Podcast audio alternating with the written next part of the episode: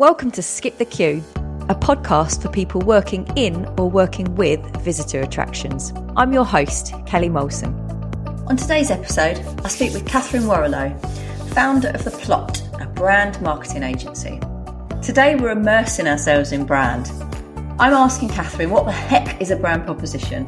Why is it important? And who in the tourism and attraction industry is absolutely nailing it? If you like what you hear, you can subscribe on all the usual channels by searching Skip the Queue.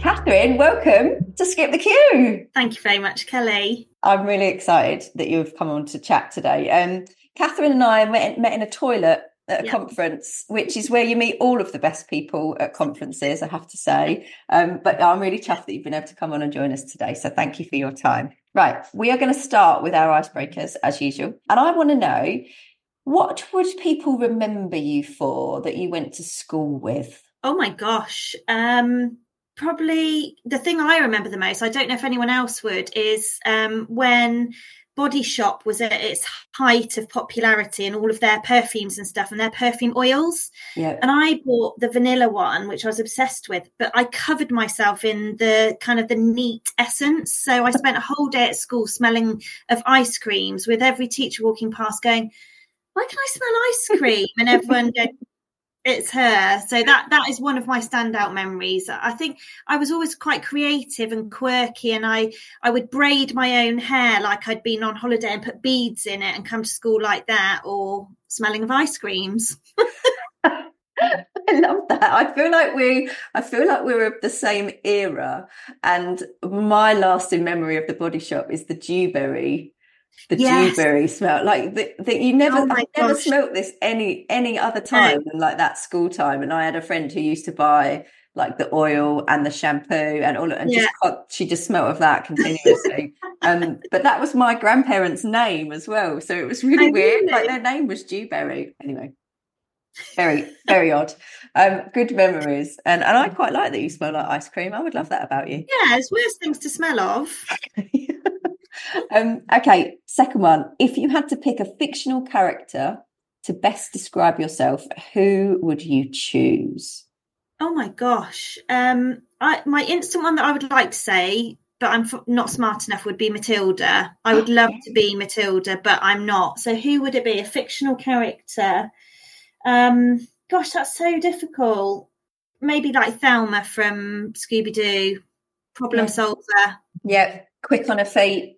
Yeah. Yeah, I can see that about you.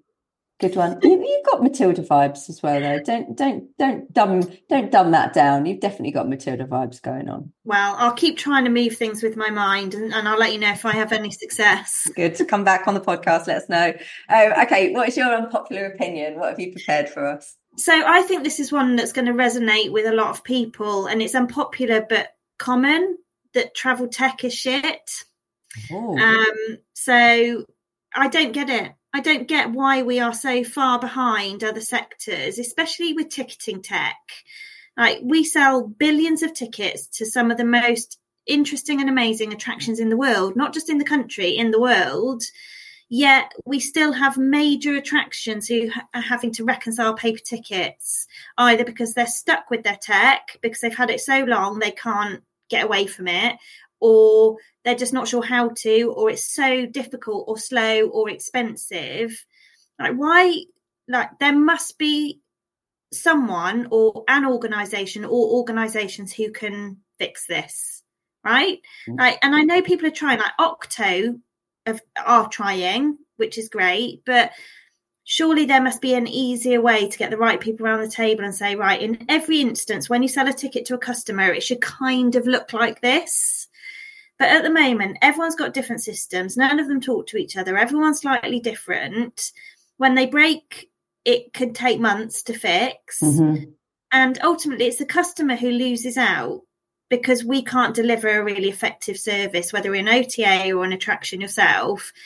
It's the customer that's left with a bad experience by and large because the ticket you booked has vanished from your basket or it was available one minute and now it's not, or the price has changed, or something weird you don't even get your email or it's confusing um, which is why there's so little brand loyalty in our sector, I think, because people will hop about and just book with whoever's quickest, easiest, cheapest at the time. Um, and I think we've got a real challenge on our hands to up our game when it comes to tech. I don't know what you think. Oh well, I'm I'm nodding along for people that aren't watching this and are, and are listening to this. I'm I'm nodding along, probably from a different perspective because we deal directly with um, the ticketing that the attraction would use, so their ticketing platform, for example. I think you're you're probably a bit more focused on the OTAs and that kind of ticketing Absolutely. side of stuff. Yeah, um, yeah. But I, I, am in total agreement with you. I am completely nodding along, going that that there is just there's nothing amazing, and there should be something amazing. Um, yeah, I think it's unifying it. I think there's some good tech out there, and I'm not going to name names, but there's some good tech, there's some average tech, and there's some awful tech. But for the OTA and for the connectivity partner at that level, and ultimately for the customer, how do you align what how do you bring together what's good and make it accessible across the board? I think that's the challenge isn't it? It's how do we unify things so it's it's straightforward and you know what that custom that what that process for b2b process mm. should look like?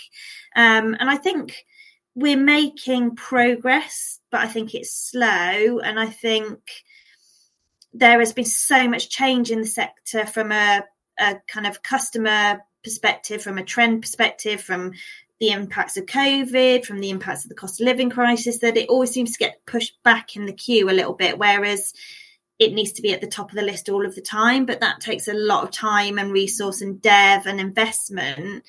But I, I've heard whisperings of a few people who are doing quite interesting things. So I'll be interested to see what happens over the next kind of six, nine, 12 months. Mm. I think that's the challenge, isn't it? There's quite a lot of choice, and it seems like every day there's a new ticketing platform or another OTA that's kind of that's started, and and the, and for good reasons, you know, because obviously there's things out there that aren't working for people, but a bit more collaboration might, you know, stop giving people so much choice and actually start working together to refine the ones that are already out there and just make them better. Potentially, yeah, or give them one aggregated channel that they can all slot into in the same way. Because even when you aggregate systems, the way you integrate them is still different. I'm still trying to figure out where that ownership needs to start. Mm-hmm is it the attractions and experiences saying okay we have to be able to deliver this for the for the customer because ultimately starting with the customer need is the right place to start. But how do you feed how do you layer that back through the process to figure out where to start to start fixing the pro- the right problems? And you're right in what you said about it's that brand perception then is it, it's on it's on the attraction. It's not on the ota really. It's on the brand um, yeah. and they need to kind of own that relationship with their client which is what we're going to talk about today so um, tell us a little bit about your background and where you've got to, to, to today yes which makes me feel old. Um, some days I feel like a spring chicken, and other days I'm like, how have I been doing this for like 15 years? Um, I, I feel that. I feel that. so when I um, so I got married in 2007, and shortly after we had our first son, which was all very exciting and um, challenging at the same time. And alongside that, I decided that it would be a great idea to start my own business with a newborn baby, and that if I could do that, then everything from there on in would be a breeze, which was kind of ridiculous looking back. But I set up as a kind of freelance PR and, and marketing um, support and fell into travel totally by accident. I knew someone who knew someone who was running the team at Owners Direct at the time, the holiday rentals company, and they wanted someone to come in and basically secure them PR coverage as being a great choice for booking holiday rental, mainly UK and Europe, but some further afield.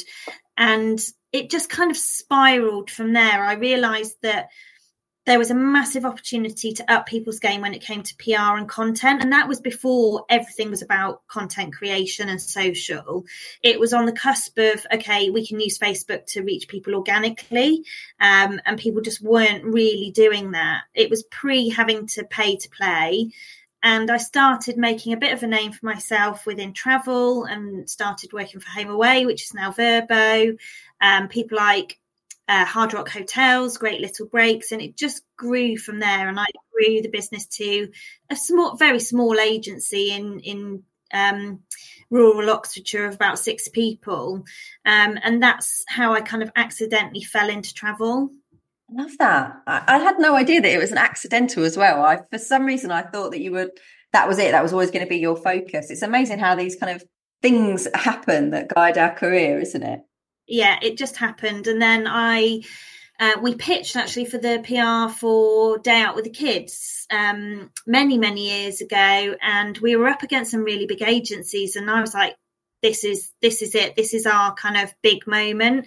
And we really held our own against kind of top Manchester, Birmingham, London agencies. And um, in the end, the, the CEO at the time asked if I would go in house to set up their marketing strategy, their mm-hmm. brand strategy, hire a team. Um, they'd not long bought the business and it was covered in display ads and it was a mess, but it was driving millions of organic um, visits every year. And it was a cliche sliding doors moment where I was like, look, I've been, I've spent nine years building up this incredible business and it's my baby and I love it and I feel proud to have built it up. But this is an incredible opportunity to do something amazing. Yeah. So I ended up kind of selling the business and, and going into day out with the kids, which was just such a great decision because it gave me probably what I was craving in terms of building effective teams. Yeah. Um, and working for household name brands. And it yeah that was the start of me going into employed roles for about gosh eight another eight or so years. Great. And now you've set off on another new adventure. Yes because the plot. we reinvent ourselves don't we? And and go where the opportunities feel most exciting. Yeah so i um lost my job with Days Out last September, which was gutting because, again, that that passion for building the most incredible teams was was real. They I hired some of the best people that I have ever hired, and we're still great friends now. But when I left there, I was like, okay, I will apply for roles and I will ask my network if they would like to work with me. It was as simple as that. I was like, I will figure this out as I go along.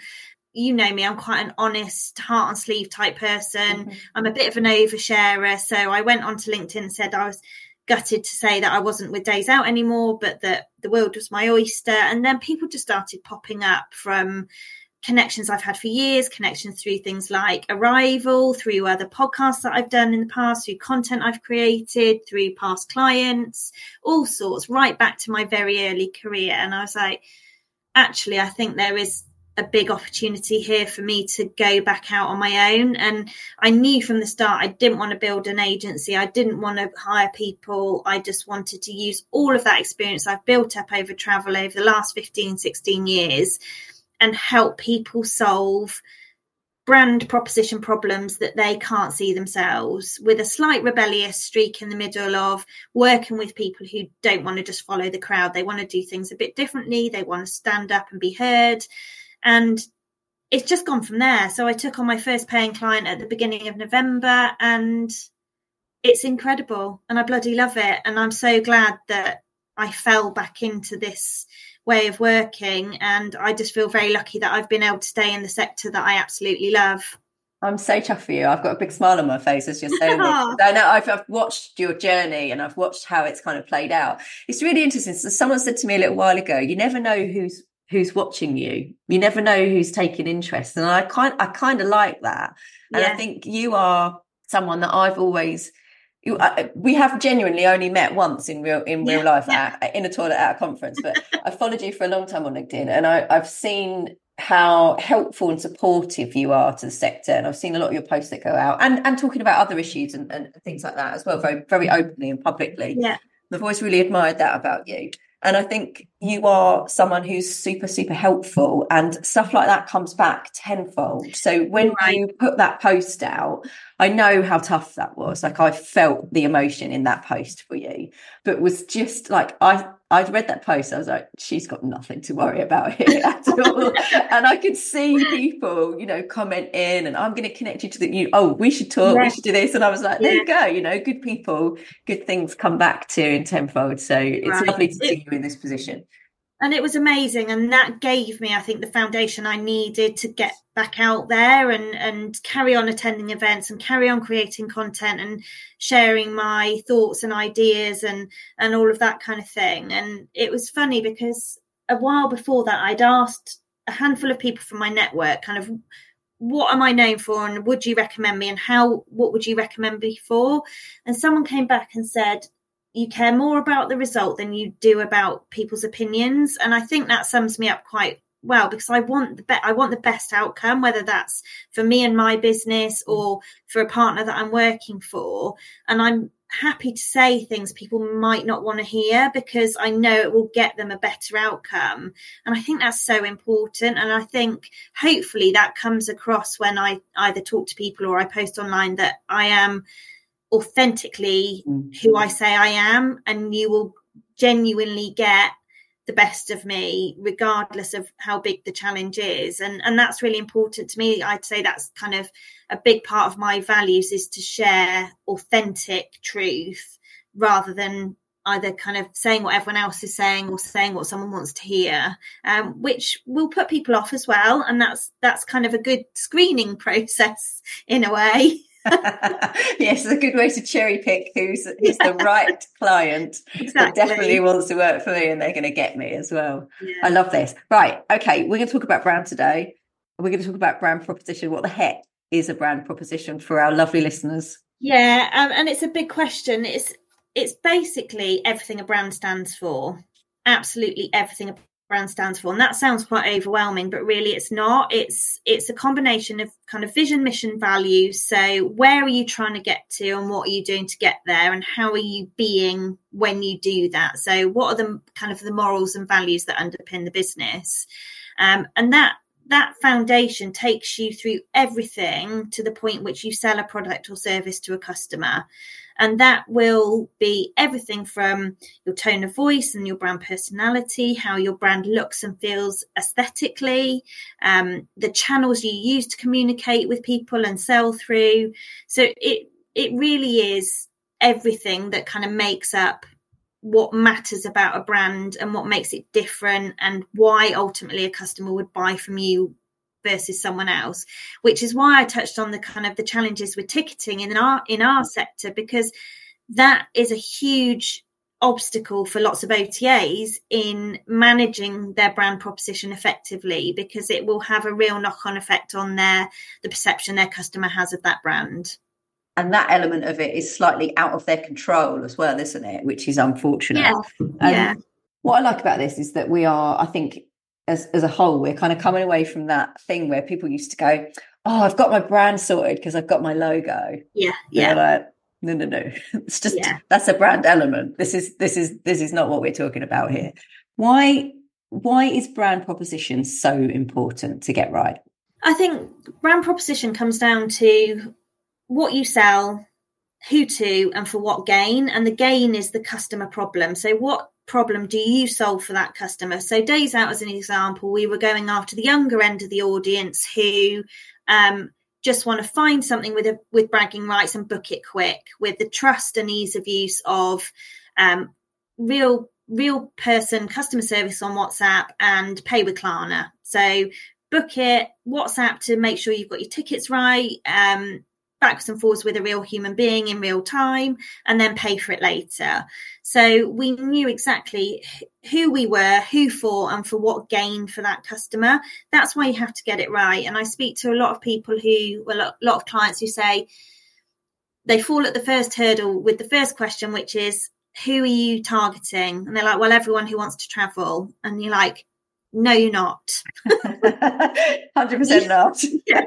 You might want to be on the radar of lots and lots of people, and lots and lots of people might buy from you, but most people won't because there is so much choice. You've got to know exactly who you are talking to and why you fit the needs and the values of that person. And that those values need to be reciprocal because you will never create brand ambassadors otherwise. You will create transient customers who will buy from you once and then move on. And that's an expensive customer to have. Whereas if your brand proposition is spot on and everything in the way you do business and the way you communicate, the way your customer service team communicate is consistent, people will buy into that feeling as well as what they're paying money for. And, and the booking process is part of what they're paying for and that is part of the reason they will pay more mm-hmm. because they know it's quick and easy and if anything goes wrong you'll sort it and they will pay 5 10% more for the privilege of that which means your your pricing strategy is healthier as well so all of these different things make up the brand proposition not just the way your website looks or your logo. If it's lairy and orange and pink and green, that is not going to stand you apart from everyone else. It might get you noticed once, but all of that substance of your brand proposition below that is what will engage, retain a customer, create an ambassador out of them, i.e., they will leave a positive review, they will engage with your content, they will share your content, all of those things. That word substance is really important in this conversation, isn't it? Because a lot of people yes. still, I think, view that brand as very much the kind of aesthetic layer that sits on top of that. But it is it is about substance. This brand proposition has to run through the core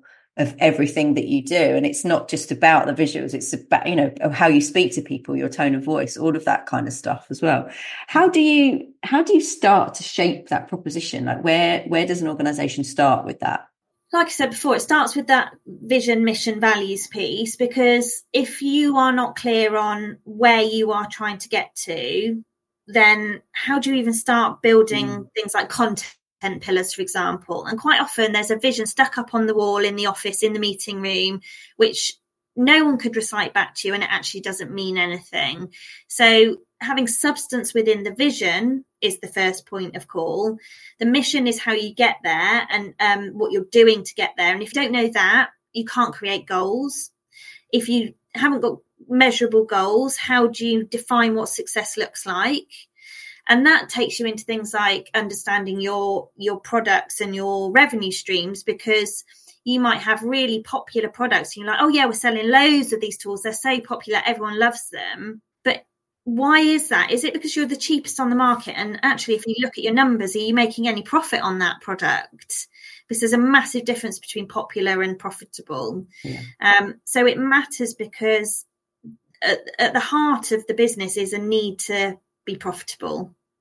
You want a product and service that people love and is profitable and that people rave about, and it drives you loads of repeat business and loads of new business through word of mouth. But to get to the point where you can set those goals that are measurable, you have to know where you're trying to get to. And what often happens, and what I find with a lot of partners, is their vision is either 10 years old and they're still kind of running around in circles trying to figure out how they get there.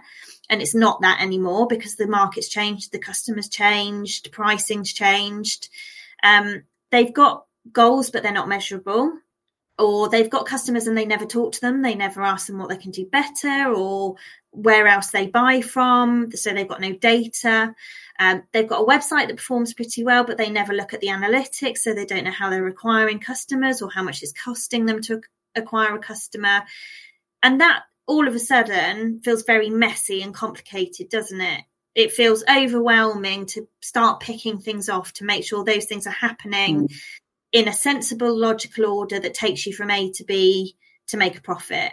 So I kind of break all those different things down into sections, create a roadmap specifically for the business, and bring to the table all of my expertise to start aligning those things. And what will happen is we'll find some massive gaps i.e., um, the vision's totally wrong, or they're going after the whole market and they don't really know who their customer is, or they're so they're trying to talk to everybody, so their tone of voice is just beige, or their goals aren't the right goals, or they're not measurable, or they're measuring the wrong things, and and you start to f- see where those opportunities are, and you start to see the the holes that need to be plugged. Um, and s- suddenly, brand proposition feels like a much simpler tangible route forward rather than this kind of crazy maze of stuff that you just don't know where to navigate first. Something you said at the start of that was really interesting, actually, as, as an aside question, is uh, somebody's mission or their or their, their yeah. vision and the mission might be completely misaligned now. You know, it's it's been in place for 10, 10 years or so, and you know they're they're revisiting it, and the, the market has changed. How like how frequently should you look at those things? Like, I get my organisation together tomorrow.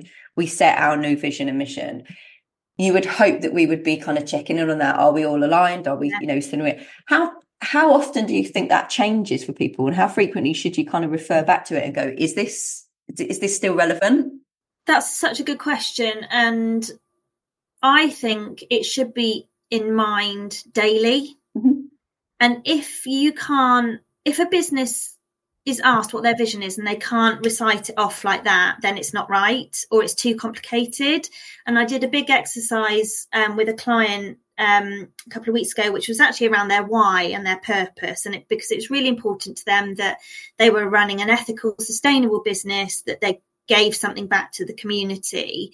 But their why was about an A4 page long, right. and um, I challenged them on it, and they said, oh yeah well actually the community part's really important to us and it wasn't in there anyway anywhere.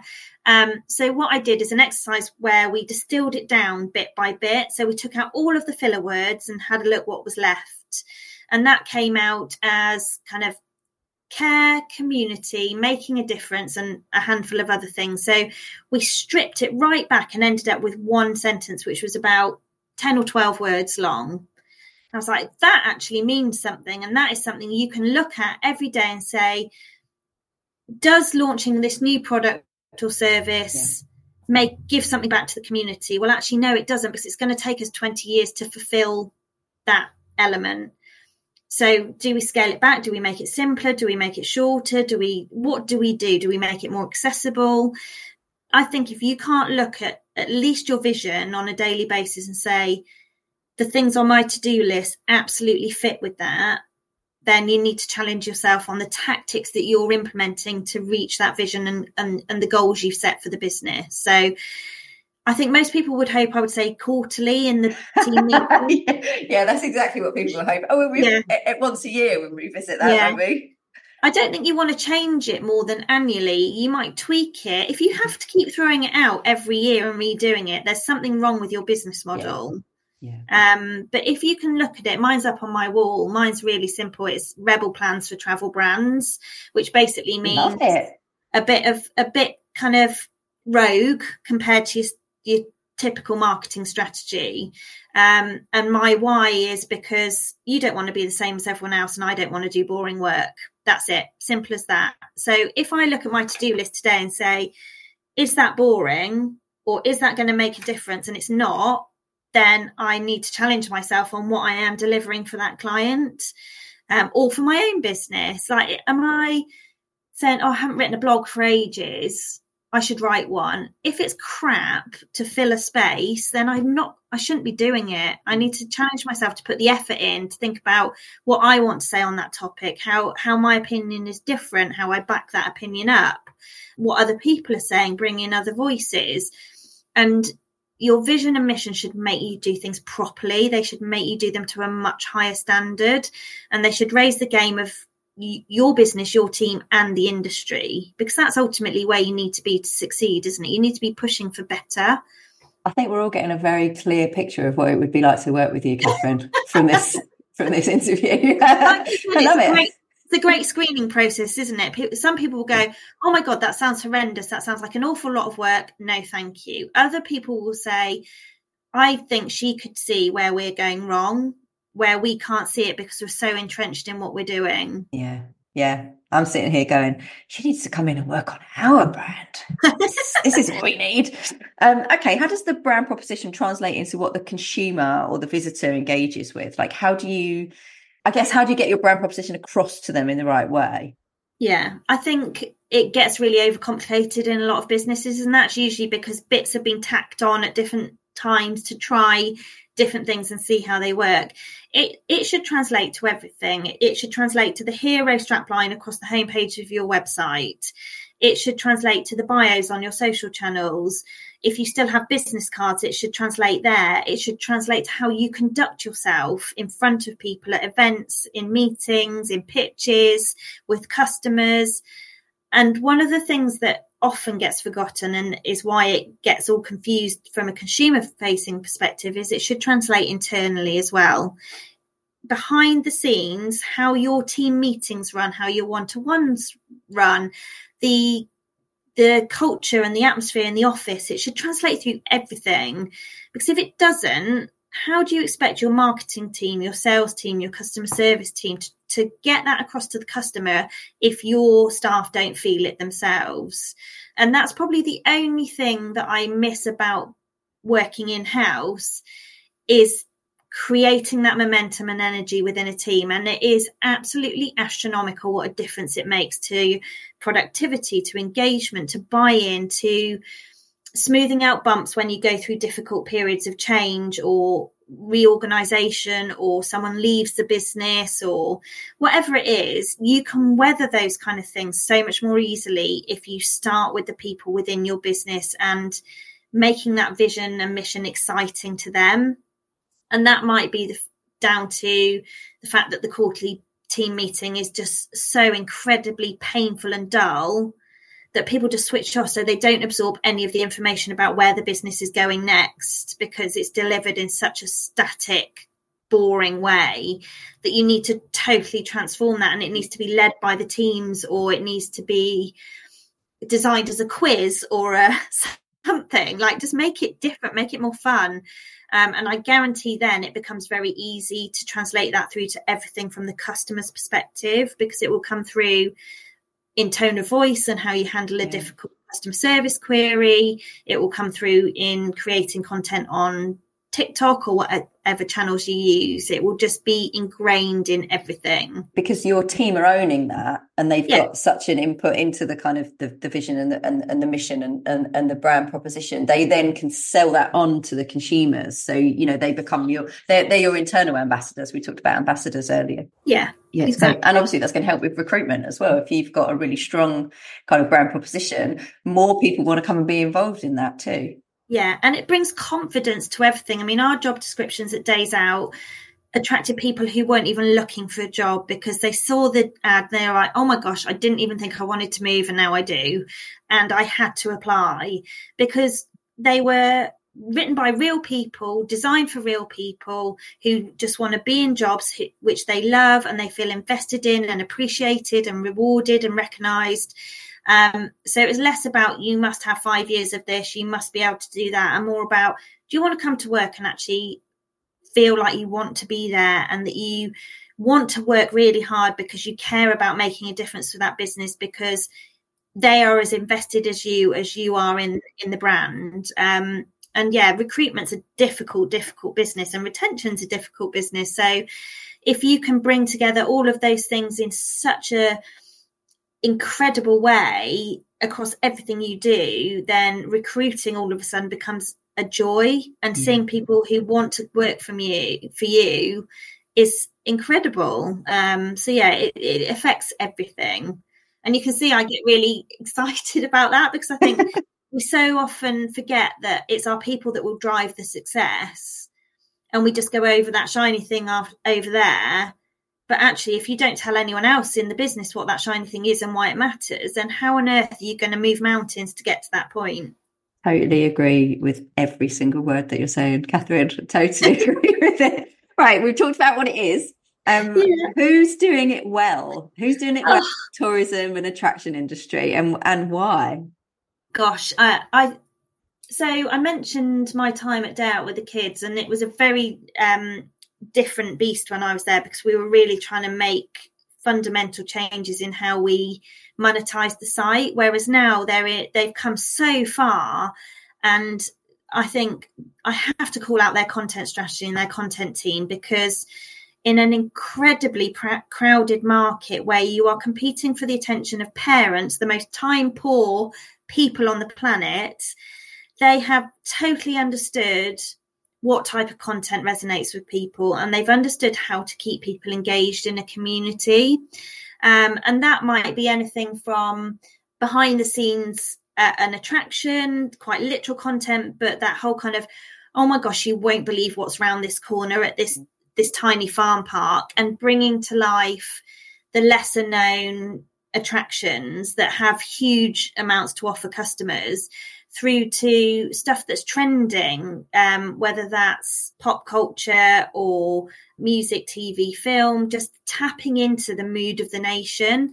Um, my definition of that is situational relevance. So, how do you bring together a situation or trend that's important pe- to people now with the relevance of your brand?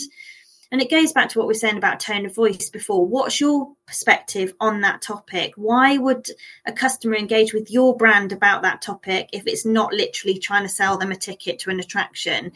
Um, and I think what they've done with channels like TikTok, for example, is they've absolutely understood a what problem they solve for the customer but b what's important to them now and what they're talking about right this minute because that will be different today to it is tomorrow. And they are quick and they are agile and they are reactive to trends and topics. And they've understood how to have that conversation with someone within their audience demographic. And that's not easy. That is a huge undertaking of time and effort and research and like it, it, doesn't take two minutes to create a decent TikTok that's going to engage people. People think it's like an instantaneous throwaway channel, but it's not. And you've got to hook people in about a second and a half. Um, and so they're, I think they're, they're doing great things. When it comes to attractions, Cannon Hall Farm in, in Barnsley in Yorkshire, I think are epic. I think again, they captured situational relevance by streaming things like lambing season on Facebook. Years and years ago, they started doing that, and they were like, "Oh, we're on something. People want to watch the lambs being born and how we care for them and how we bring new life into the world and how good that feels." And that led to um, them doing a whole series with Channel Five. Um, and I just think they had their vision, vision and mission and product spot on. They had the foundations. They knew what they were delivering, who to, for what gain. And they were bringing people up close and personal with farming life in a way that just captured families. Um, and I think they've sustained that. And I think that's quite difficult to do. I think they've evolved with the times and they've carried on improving their products. Um, and they've carried on communicating that to people who want to want that type of experience. So I think that they're brilliant. And then the other one would be Marsh Farm in Essex. Their understanding of events and how to capture people through events is out of this world. And what they do is they look, I don't think they intentionally do it, but what they've managed to do is create a triangle between celebrity, so someone like Stacey Solomon and how she celebrates Halloween, for example, and an experience that they can deliver that captures that to people in a way they can afford. So their pumpkin patches and photo moments around Halloween are mind blowing um, because what they've done, they've looked at what people want to achieve at the celebrity level, but potentially can't cover their front doorstep in a million pumpkins and have ghosts coming out of every part of the Who's house. Got the time? Who's got the time for this, Catherine? Honestly. But they can go and have that experience at Marsh Farm with their kids, take photos of the kids in a wheelbarrow surrounded by pumpkins, and feel like they've yeah. had a slice of that that lifestyle. And they they up their game with every single event they do and it's remarkable and the effort that goes into delivering that wrapped up with incredible customer service is second to none and i think a lot of attractions can learn from how they deliver that experience I totally agree. Marsh Farm is James Sinclair, isn't it? That's him. Yeah, yes. And Aaron Othman. Yeah, yeah. Yeah. So James actually came on the podcast really, he was a really early uh, guest on the on the first season of the podcast when um, me and my, my, my old co-founder used to do it together. Actually, I think Paul, I think my co-founder introduced uh, interviewed James on his own. Actually, I don't think I was on that one, but uh, we we had we had seen James. We we'd kind of always he's been on our radar for a long time, and he is a smart cookie. He really is oh a smart gosh, cookie. Yes. I mean, I think he i think he's probably a bit marmite for people um in all honesty you know but that's a good thing right that's filtering but um i absolutely love his content i love it I could, I just, I can sit and watch it all day long. And he's got so much to talk about, and there's so much value that he delivers as well. So, from a personal brand perspective, I think he's he's kind of nailing that as well. Oh, 100%. And that's something we haven't even touched on his personal brand. Mm. That's a conversation for another day, but it fits in neatly with the getting your people invested in the business vision because they are your brand ambassadors. They yeah. are they are the people going out to events and selling the dream. And some people don't see the value of that but the way they conduct themselves especially in like if you're in b2b and you're in trade events and you're negotiating um, relationships with suppliers or trying to get people to come to your stand and talk to you about a product or service they're not going to do that unless your personal brand has that magnetism and you're absolutely right right james has that magnetism yeah, which again is going to help with his recruitment and the and then building those brands and then vision. So it's it's all part and parcel of the same thing. Um, exactly. I love it. Great examples as well. Thank you for sharing those. Um, what are your top tips that you'd like to share with our listeners today? So the first one I won't labour over because it's getting your people aligned with your vision and we've talked about that a lot it all starts there if you can't get people to adore the plans of the business then it's going to be hard work to get to that point um, i think the second one is something we touched on early on it's about authenticity whether you're customer facing and you're an attraction or an experience whether you're an ota whether you're a res tech company authenticity i think is everything. If you can't do something don't say you can. If you can't fix something don't say you can.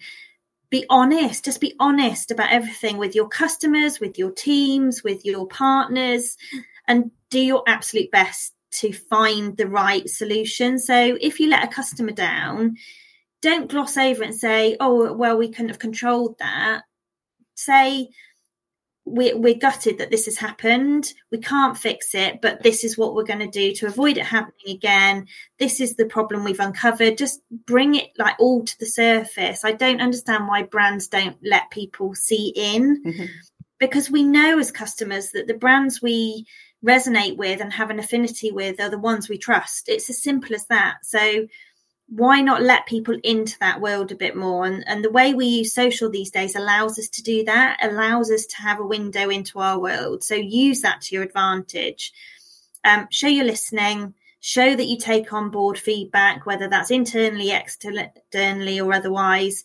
And just be the best genuine version of yourself and your business that you can be. Um, and then the third thing i would say is try new stuff now so if you're not on TikTok and you're like, we need to be on TikTok, but we don't understand it, we don't get it, we don't have the resource, don't put it off. You will never have enough resource for everything you want to do. You will never be a master at all things, but try them now. Don't have them on that forever to do list, whether that's approaching a new partner or researching a new sector within tours experiences and attractions, do it now.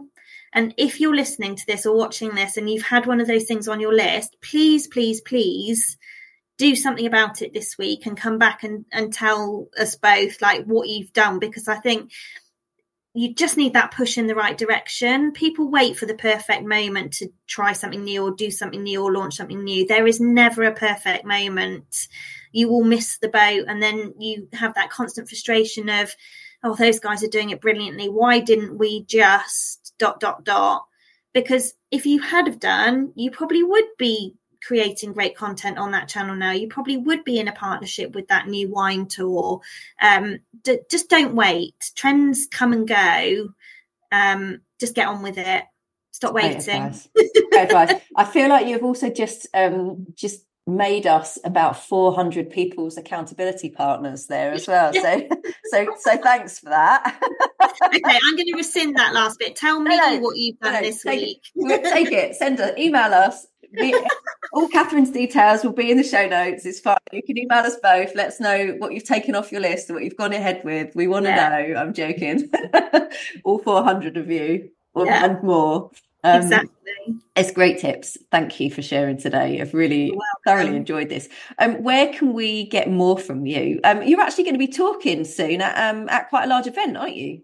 Yeah, so you can see me in person at Arival, um, first weekend of March. So I'll be talking about everything we've talked about today, actually, taking your mission and vision and values right through to monetization and figuring out where those gaps are in the middle. So that'll be a really practical, hands-on workshop. I'm a real kind of sharpie marker and paper type person. So you will actually get a physical roadmap to take away and fill in yourself, which I think is going to be really fun. Um, I'm a massive oversharer, like I said, so you can find me on LinkedIn a lot, on TikTok a lot. I can't profess to be a TikTok expert by any stretch, but I am persevering because I think it's a brilliant, brilliant channel to share quick pieces of um, advice and tips and hacks. So, little things that you can do right now that will improve the brand strategy within your business. So, yeah, you can find me quite easily, I'm afraid. we will put all of Catherine's details in the show notes as well. So you just can refer back to there and you'll be able to find her. Um, one thing I would say about Catherine's website, you have to go and check it out because there's a there's a there's a little line on Catherine's website that I absolutely love. It oh says, no, what should it say? It says, You need help, we're ready to fix your shit. And yes. I was like, Yeah, she absolutely is. This woman is gonna fix your shit uh, okay. Um, I always end the um, episodes with a book that our guests love. So, what have you brought to recommend to our listeners today? So it's ironic actually because my two book recommendations, the first one's called The Power of Doing Less by an author called Fergus O'Connell. And this is about getting rid of all the distractions and noise. And it's a really simple, short book that you will you'll want to keep on your desk with post-it notes in pages because it's just a good reminder of things like am I the best person to do this? Is there someone else in the business that is better at this and should be doing this? Do I need to do it now? Is it important right now, or am I just doing it because it's the top of the list? Should I be doing it in the way I think I should be doing it? Should I be doing part of it and not all of it? And it's just a great sanity check for not being a busy fool. And I love that. And it just keeps you sharp in terms of prioritizing and because nothing's ever urgent it's either important or mm. it's not. Um, and then the second one again a bit ironic based on my kind of love of bringing lots and lots of different things together is called the one thing by gary keller. Actually it's not ironic really because really that's about the vision. Like what is the one thing we are trying to do here? And does everything else we're doing align to that one purpose? That is just such a brilliant book and it, it really helps you get focused and clarity on what you're doing and why. Um, so yeah, those are my two recommendations. Brilliant books. And they haven't come up previously as well. I love this. I always like it when a guest brings a book that I'm like, oh, that's gone on to my list as well. Um, listeners, if you want to win a copy of Catherine's books, so as ever, go over to our Twitter account and retweet this Twitter, um, this episode announcement with the words, I want Catherine's books and you'll be in with the chance of winning them. We also have a, um, I'll put it in the show notes, but we have a brilliant blog on our website that, uh, on the Rubber Cheese website, that lists all of these books that our guests come on and share. So it's become kind of a virtual library for people um, to go and refer to back back to over the years. So thank you for adding to our library today. Thank you for coming on and sharing. It's been a great chat. I've thoroughly enjoyed it. I love talking about brand. It is a little bit of my background as well. So I completely understand and, and embrace everything that you've talked about today good luck at Arival. I hope that goes brilliantly. And um, I look forward to all of those emails that we're about to receive about people taking things off their list and doing them. And I'll see you in a toilet somewhere soon, hopefully. Probably, like I said, all the best people meet in toilets. Thanks, Kelly. Thanks for listening to Skip the Queue. If you've enjoyed this podcast, please leave us a five star review. It really helps others find us. And remember to follow us on Twitter for your chance to win the books that have been mentioned. Skip the Queue is brought to you by Rubber Cheese, a digital agency that builds remarkable systems and websites for attractions that helps them increase their visitor numbers. You can find show notes and transcriptions from this episode and more over on our website, rubbercheese.com forward slash podcast.